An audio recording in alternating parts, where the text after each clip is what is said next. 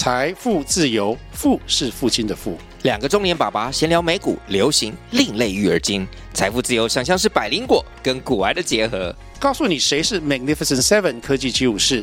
你该买瘦瘦比双巨头吗？从马斯克到泰勒斯，从华尔街到好莱坞，我们都追得上。新的一年听新的 Podcast，让我们一起财富自由。富是父亲的富哦。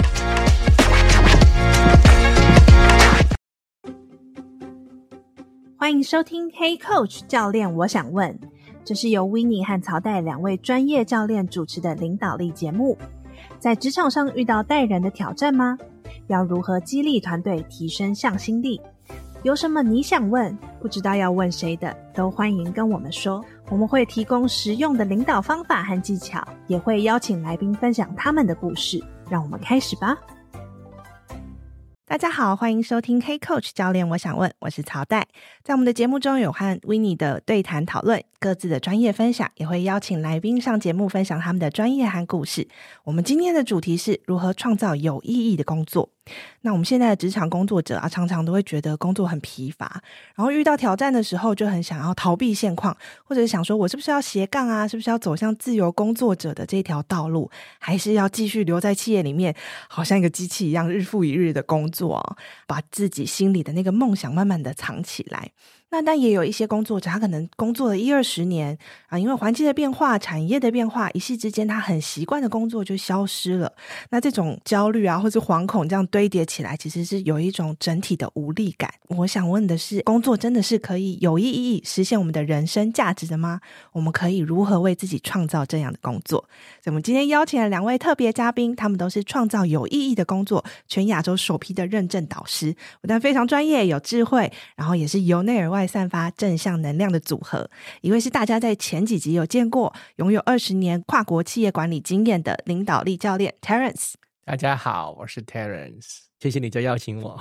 然后我们另外一位呢，是大家在前几集有听到 Terence 提到的人生好伙伴，过去在五百强的药厂担任销售培训，现在是热爱咖啡美的事物，然后也是职场教练，非常有气质的 Rebecca。Rebecca，欢迎。Hello，大家好，我是 Rebecca，欢迎哦，很开心今天两位来上节目啊。那今天大家第一次听到 Rebecca 的声音，我也想说邀请 Rebecca 跟大家介绍一下自己，让大家更认识你。现在我是个教练，也是个管顾公司里面的一个培训的讲师。然后我们都已经来了台湾两年，嗯，一起在开始自己的创造有益工作的事情。啊、哦，大家可能听声音听得出来是香港来的朋友。对，那 Terence 有没有想要补充的？不管是你眼中的 Rebecca，或者是上次还没有机会介绍到的自己，我们都是教练嘛，这个工作对我们来说是非常有意义的。有机会的话，其实也可以多分享。其实很多人对于教练可能有很多误解啊，觉得以为我们在教你什么东西。其实真正的教练，他是真的一个非常有趣的一个对话。所以呢，这个也是我们其实今天会讲的一个主题，叫纯粹意愿。其实就是当你喜欢一个东西的时候，它会产生一个非常大的魔力。嗯。给那个能量是很强的，嗯嗯嗯，所以在我们跳进去这个主题之前，我想说我们也来一个 checking 啊。通常我们在节目的一开始呢，我跟 Winnie 都会有一个 checking 教练都是很会提问的人嘛，所以透过一个提问，然后让大家一起进到这个场域里面来。谢谢 Rebecca 的帮助。我今天的这个提问呢是：如果你可以尝试任何事，而且一定成功，你会尝试什么呢？对我来讲，我想最常。尝试的就是把这个工作坊带到台湾不同的地方，不单单是台北啊，可以是台中啊、高雄啊、台南啊，或者是离开台湾也可以。嗯，离开台湾你去哪里？你想在哪里办？欧洲吧，欧洲好像好好玩呢。好啊，我之前有听过那种工作坊，他们是坐在一个船上，在欧洲的那个船上，哦、然后就进行这样子的团队教练的工作坊。还蛮有趣的，对哦，就是很 relax。我有想过，可能某一个日本的富士山啊，有一个很很舒服、很有感觉的环境里面做，我觉得这也是不同的一个感觉来的。嗯，然后还可以泡温泉，对吗？很有禅意。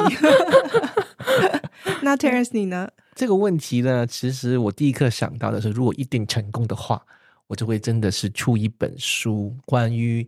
直癌的转型里面的我自己体会到的一些心得吧，因为我觉得这个题目呢，经过我自己可能过去几年的一些改变，我的确有一些新的启发，写出来可能大家会有兴趣看。这个，但是我一直很担心 这个写完没人看，所以你说一定成功，我就想到这个事情。我完全懂，完全懂那个写作跟创作的过程，然后也会担心说，哎，市场能不能接受，然后大家会不会愿意看？那是一个很很 vulnerable 的历程。对，嗯。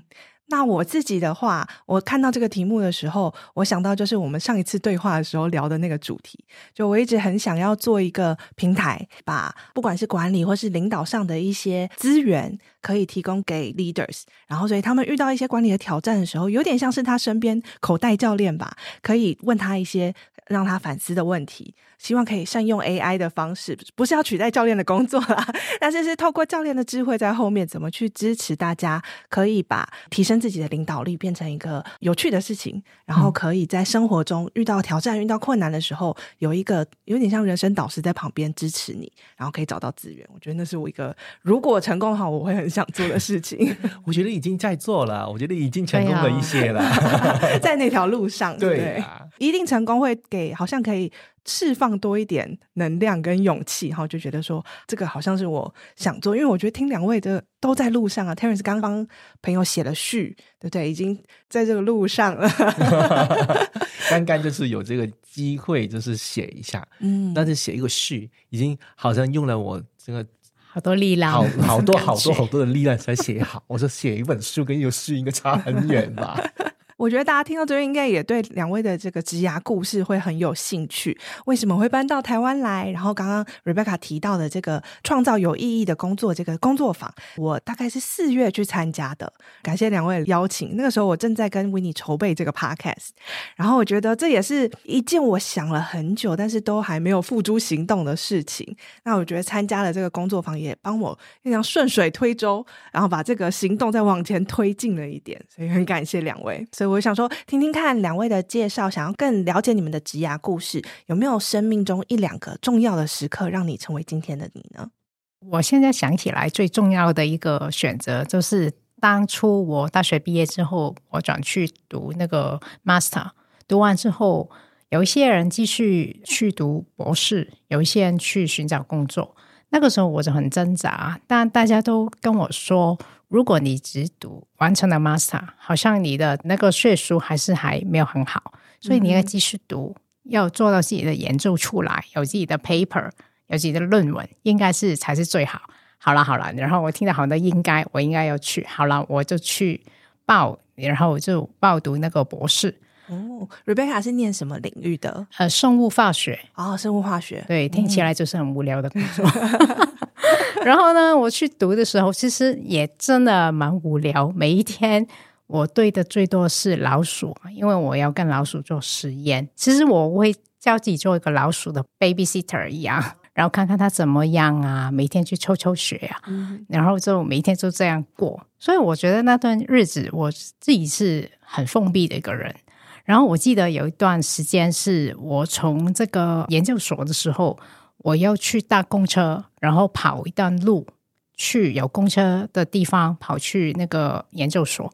那段路呢是个很黑暗、走下坡的路。然后有一天呢，我记得是下很大的雨，然后我走下去，我觉得这个感觉好像自己走进一个墓园的感觉。是个有点画面感哦，那个对下着雨 下坡，然后又很黑暗，很黑暗，然后就是走进墓园，跟老鼠在一起的感觉。嗯、所以我就决定告诉自己，好了，我要离开了。所以我就读了几个月之后，我就正式告诉我的老师，我不行，我要离开。然后我就跑去做业务，嗯、做一个面对很多人的工作。那个时候其实不是很想做业务，那个时候是 Terence 建议的，我就还说哈。我已经读了这么多书，还去做业务，为什么？然后他就说随便啊，先挑一个工作，然后慢慢再选，你就一定会成功，类似这样。然后好了，我就跑去做业务，结果我觉得业务也蛮好玩的。这开始我在药厂里面做业务的 career。那个时刻让你决定说：“哎，我要转向，我要对试试看不一样的东西。”对，我就觉得那个时候很无聊，然后一问自己我在干嘛，不喜欢的工作，那我还需要一直下去吗？其实我可以选择另外一个方法。先别想那么多，听到哎好的建议试试看，先试再说，才知道说哎这里面有没有我喜欢的元素。对，我不确定好不好，但我决定就试试试一下吧。转折点蛮蛮有趣的。那 Terence 你呢？你这样说了，我我会想到有两个是属于我的可能职涯里面比较一个大的一个决定吧。一个是我刚刚就是毕业嘛，可以说有两种工作我在选择的，一种是就是传统的什么 Big Four、Big Five 的那些，啊，就是会计师会计师事务所。那个时候，就是我妈很想我去做的工作，嗯，因为我妈就可能小时候看了太多那个 TVB 的肥皂剧，一直觉得会计师一个非常高尚、很好的、很稳定的一个职业。的确，我也有真的去考了，也有 offer。那但是那个时候，我心里面一直一直有一个感觉，觉得这个不会是我想真的想做的。那刚好那个时候呢，就是我也有报其他的工作嘛。有另外一份工作，就刚好就请了我，是就是做那个 P&G 的。那个时候也是一个业务了，一开始的时候是是是是，像 Rebecca 刚才说的嘛，就是一开始做业务就没错啦，对不对？那那个时候就是我妈就会可能会觉得，哎呀，为什么要去做业务啊？明明有那个会计的 audit 不做。但我心里面最后选了做这个 P&G 的业务的其中一个原因，我觉得是因为。第一，我真的不想我的人生都在一堆数字里面度过。第二呢，就是我真的，我们做这种 FMCG 嘛，是坏笑的行业，我不知道我有一种感觉，这个是适合我的一个行业啊。最后也证明是因为在里面你会发现呢，有很多跟人有关的元素在工作里面。因为业务首先就要面对客户嘛，也是人，嗯、然后公司的内部呢，有很多对于人才的发展啊。关于领导力方面的很多很好的培训给到我。刚刚两位都有提到，就是一开始觉得好像业务这个角色，好像对他有一个印象，觉得说，哎，我书念念了很多了，我、嗯、我来做业务好像不是很合适。可以多说一点吗？对，我觉得一般都会有一个觉得，我大学毕业嘛，我就出来要做一点高尚一点的职业，就不想做业务。但我其实最后，我我现在其实有机会回大学给。学生意见，我一般都会说，如果你没有想清楚想干嘛的时候，就去做一下业务吧，因为它里面可以培训到你学习很多很好的软技巧，跟人怎么沟通啊，怎么去说服人家听你说，怎么听人家说话，这个都是很多软技巧可以学习的。对啊，一开始我是抗拒的，因为我也是好像朝代你刚讲的，就是读完书，为什么我有跑去做业务？好像那个感觉是要服务很多人，而我为什么我需要服务那些人呢？后来进去了，然后才觉得原来 业务也蛮好玩。其实好像听人说的，学的很多软的技巧，好像是一个训练吧，训练你自己的 IQ。EQ 怎么可以提升？怎么可以跟人家相处？如果是一些很不好的客户，你也可以相处得到、处理得到的话，其实你的 EQ 已经培训到一个很高的 level。其实你后来，因为你一直做上去，其实你会接触到很多 people management 的东西。业务的一开始是帮助你可以训练那些软技巧了。后来，其实我觉得很多不同的职位。去到越 senior 的的 level，他们也越需要有业务的技巧来让他们工作更有效率的。尤其是这个业务有点像是一个快速成长班，你要有很好的抗压力，然后面对很多的挑战，然后要自己去解决，跟很多人互动。其实这是在职涯的过程中，就像 Terence 刚刚讲的，你当 people manager 的时候，或者是诶你要在带领团队的时候，其实那些能力才是啊、很重要的关键。那怎么在职涯的初期有机会去锻炼这个能力，是一个蛮好的切入点。我刚才说了第一个，我再说一下第二个。我觉得最重要的决定，其实就是大概两年前嘛，我就从一个做行销的一个职癌，就是转型为一个教练嘛，嗯、非常大的一个改变。其实很多人朋友都来问我。你为什么可以做这个这样的一个决定？发生什么事了？对，发生什么事呢？真的，其实我接触教练也不是两年前，我是大概是六年前就开始去接触到 coaching 啊，教练这个东西。一开始很喜欢，但喜欢归喜欢嘛，你本来就有很好的一个行销的 career，你可能在工作里面也可以应用到一些教练的技巧。在很多人的心目中，就是你明明在前面有一个我们说的所谓的康庄大道嘛，嗯、在一个外企负责香港跟新加坡两边的啊市场，那大家都觉得这工作很好啊，然后你就往前看一片光明啊，所以没人会觉得你应该要去做什么大的改变。其实一开始我也是这样想的，我觉得好啊，那就让这个教练成为我工作的一部分就 OK 啦。当你慢慢、慢、慢慢真的去了解你自己更多的时候，有好几次的不同的体会，我发现我自己真的对于怎么去启发我身边的人的一些个人的成长，真的很有我的热情跟 passion。其实，就算我在第一份工作的时候，我自己在内部，我也是就是自愿说，哎，我我希望成为某一些有兴趣的一些 topic 的一个啊培训导师。其实那个时候公司内部也没有说你一定要这样做，但是你有兴趣，当然公司也支持嘛。其实一直走来，我发现我我一直在偷偷在想。我还记得有一次我在网络去搜，真是十几年前了。我就说，哎，到底做一个 trainer，做一个培训导师是一个 career 吗？我在看有没有一些类似的 training，就是 train 一个人成为一个真的很专业的培训导师。那个时候还没有教练这个，在我在我的脑海里没有这个事情。真的学了教练，我就觉得这是 training。培训加教练，真的可能是一个我最喜欢，而且最能把我自己真的最有热情的东西，可以成为我这样的一个职业的可能性。当你清楚你自己想要什么的时候，这个决定就不难下了。嗯，所以我下决定的时候呢，虽然身边很多朋友都很惊讶，对，觉得怎么可能这个决定可以下下来，但我自己还挺挺平静的，因为你知道自己要的是什么。Rebecca，你那时候听到 Terence 决定说我要做这个生涯的一个很大的一个转变的时候，你那时候的反应是什么呢？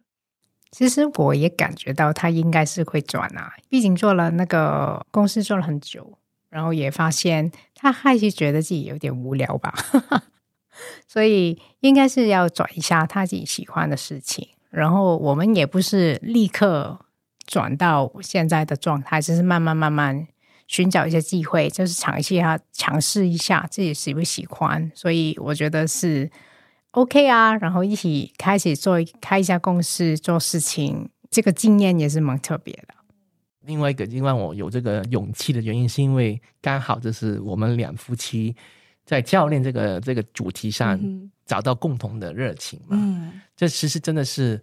很难的，难得的事情，对，我觉得这是就是这个宇宙给我们的一个缘分嘛，就试一下吧，我们两个一起来做一下，嗯、看看会创出什么一个什么的一个可能性。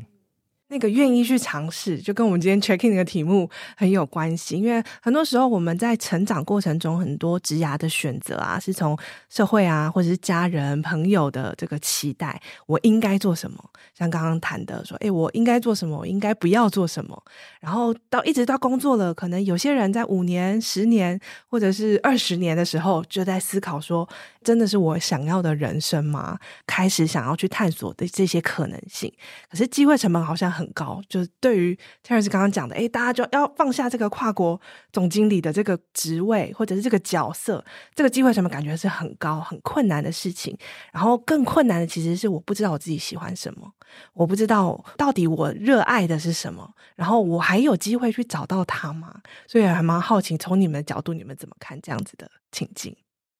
其实这个状态，我觉得有两个可能性。第一，就是可能你根本不知道喜自己喜欢什么，这个也是我们看见很多不同的朋友，真正问他你喜欢什么，可能他回答不出来，或者是他每天在工作在忙，其实已经忘记自己喜欢什么的可能性。那个时候，我们去介绍一个概念给他们，就是这个纯粹意愿这个概念。这个概念就是说，你去寻找一些你。自己从内心喜欢的东西，也不需要原因的。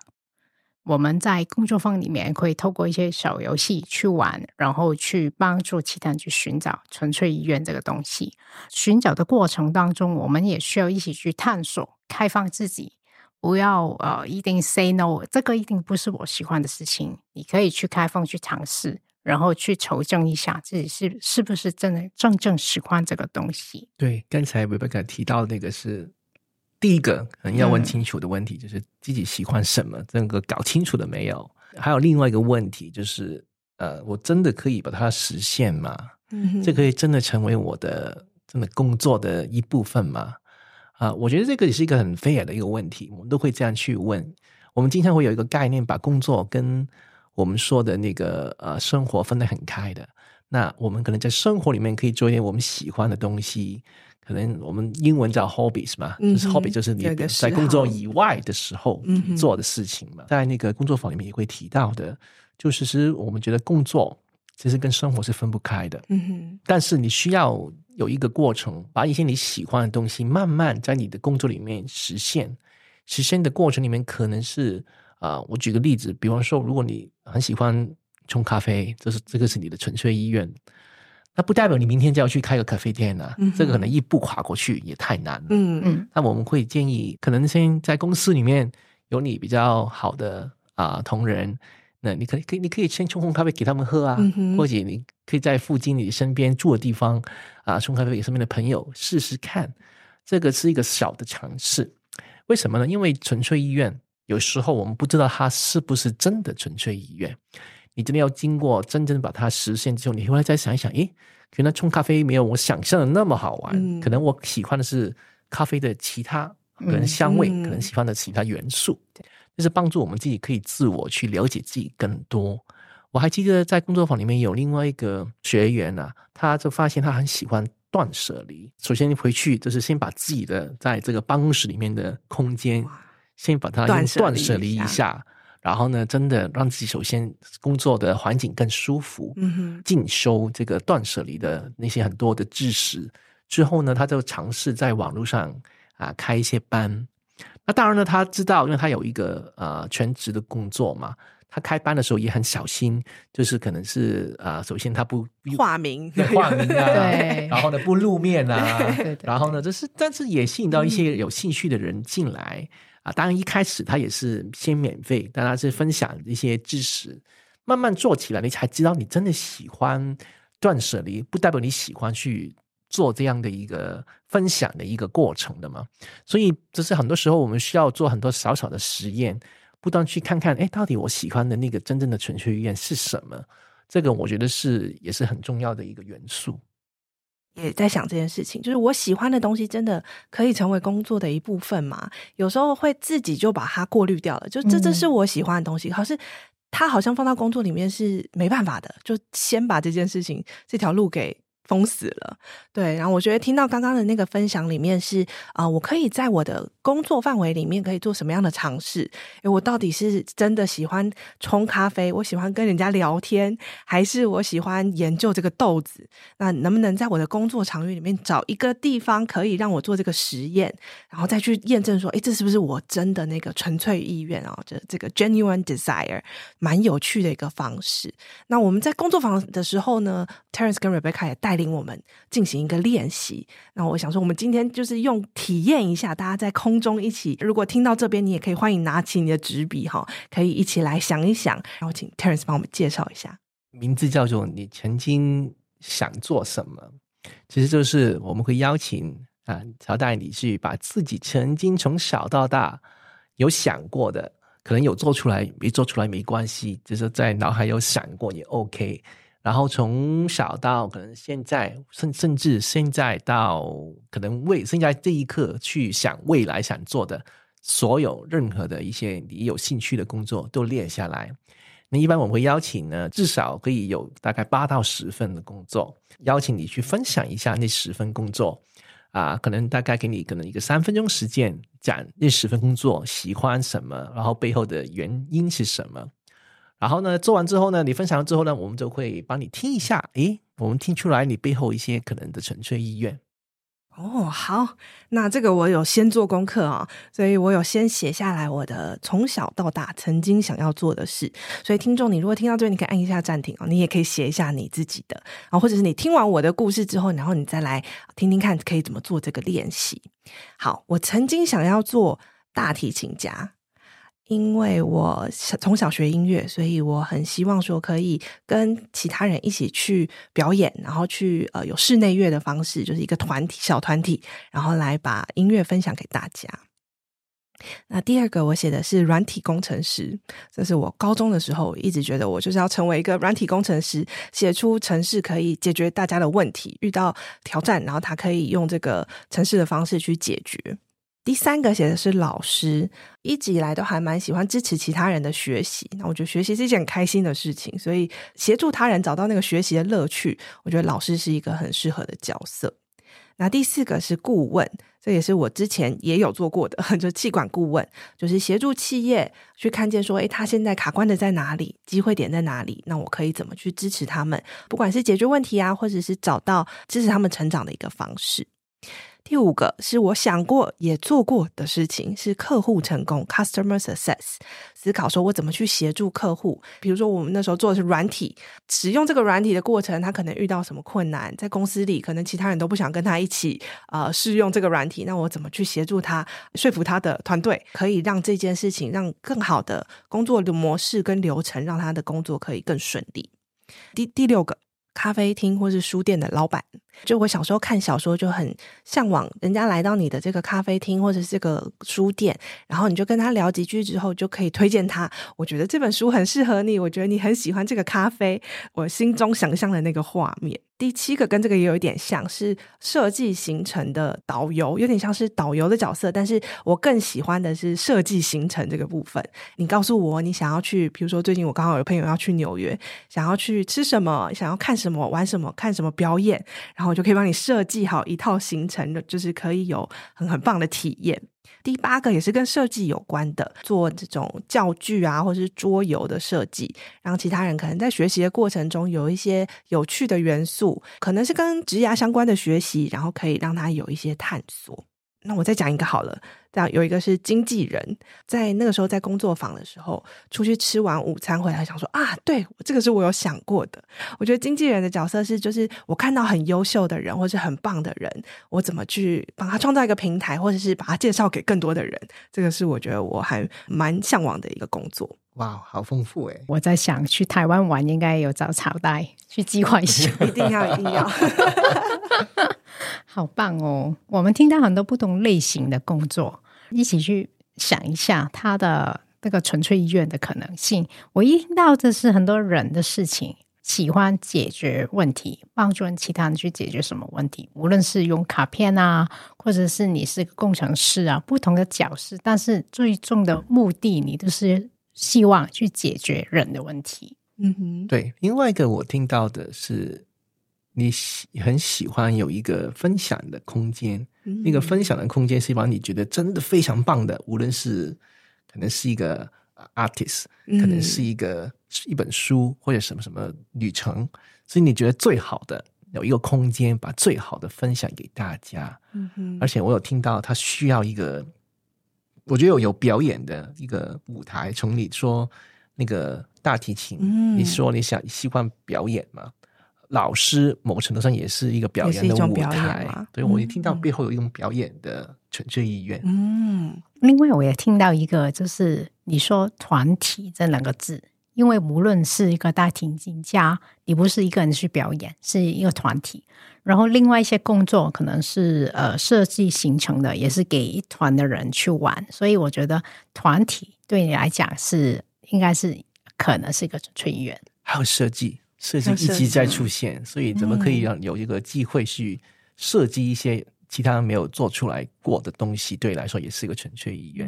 嗯，对啊。然后最后一个就是听到，我觉得乔丹是个很喜欢有一点点 behind the screen 的人，就是不一定要在 spotlight，但是你希望后面默默的支持人，然后看到那个人成长，你就会真的很开心。真的，呃，不愧是教练，我觉得就是有说到心坎里。对，我觉得看到那个其他人的成长，然后我可以就有点帮他松土，准备一个土壤，嗯、然后看这个地方可以开出什么花来。然后我觉得那是我还蛮渴望的一件事情，跟团体一起，不需要在 spotlight 之下解决问题啊，或者是设计一些好的方法，把好的东西推荐给好的人。这真的是有说到，我觉得真的我还蛮蛮有感觉的这些纯粹意愿。所以那个游戏其实就是带领我们，就是从想过自己想过的事情，慢慢慢慢一步的去探索我们那个纯粹意愿的可能性。去帮助你。可能不是每一个都是一定是，但我们会丢出一些可能性给你，让你去想一下，你现在的工作有没有办法把这些纯粹意愿放下去。对，而且在工作坊里面，除了这个游戏以外，还有很多其他的一些练习跟游戏，是希望通过不同的角度，然后去唤醒我们对纯粹意愿的那个记忆。其实它一直都在，只是因为社会啊，大家对我们很多应该啊，可能那个事情就会忘掉了。其实我们就唤起他这个记忆。两位刚刚的分享让我有一个新的啊哈 moment，我从来没有想过表演是我。可能的纯粹意愿之一，我觉得有一点点冲突，就是我又想要在幕后当导演，又想要帮助其他人，然后有那个表演的欲望，这是我这个今天新的发现。我觉得 这个我也来想想，我怎么去融入在我现在工作里面。不过像刚刚谈到这几点，我觉得我呃还蛮幸运，现在的工作。跟团队在一起做团队教练，有的时候是做 facilitator，就是做内部的培训，然后陪伴一群人一起成长。我觉得好像这些组合，虽然我没有真的成为大提琴家，但是那里面的一些元素是可以放在我现在的工作里面的。纯粹意愿，我觉得让人惊艳的地方，透过这种游戏啊，或是讨论，然后尤其是听到其他人的，因为我觉得每一个人不需要是教练，也可以听到别人的这个纯粹意愿。我很喜欢的是那个可以互相支持的感觉。对对对，你刚才说的非常好，就是有时候我们想想起小时候很想做的，跟你说大提琴家，很多人会觉得很遗憾，觉得没有做到嘛。但其实我们的看法有点不一样，我们觉得他可能就是。表达你的纯粹意愿的一个其中一份工作而已。其实我们还有很多很多不同的可能性去表达我们背后的纯粹意愿的。所以呢，为什么我们这工作坊叫做创造有意义的工作？因为工作不是等人家给我们的，我们是可以主动去创造的。听到这边是不是意犹未尽呢？希望你也透过这个练习找到更多自己真正喜欢的东西。下一集我会和 Rebecca 跟 Terence 继续讨论，创造有意义的工作是真的可行的吗？台湾、香港和亚洲的跨国职场工作者在思考职涯的时候，有哪些常见的迷思呢？记得订阅 Hey Coach 电子报，并追踪我们的 Instagram、Facebook 和 LinkedIn，就可以收到最新一集的节目和我们的活动哦。邀请你和 Hey Coach 的跨国人才社群一起共学，成为自信勇敢的领导者，共创更美好的职场环境。那我们就下周见喽，拜拜。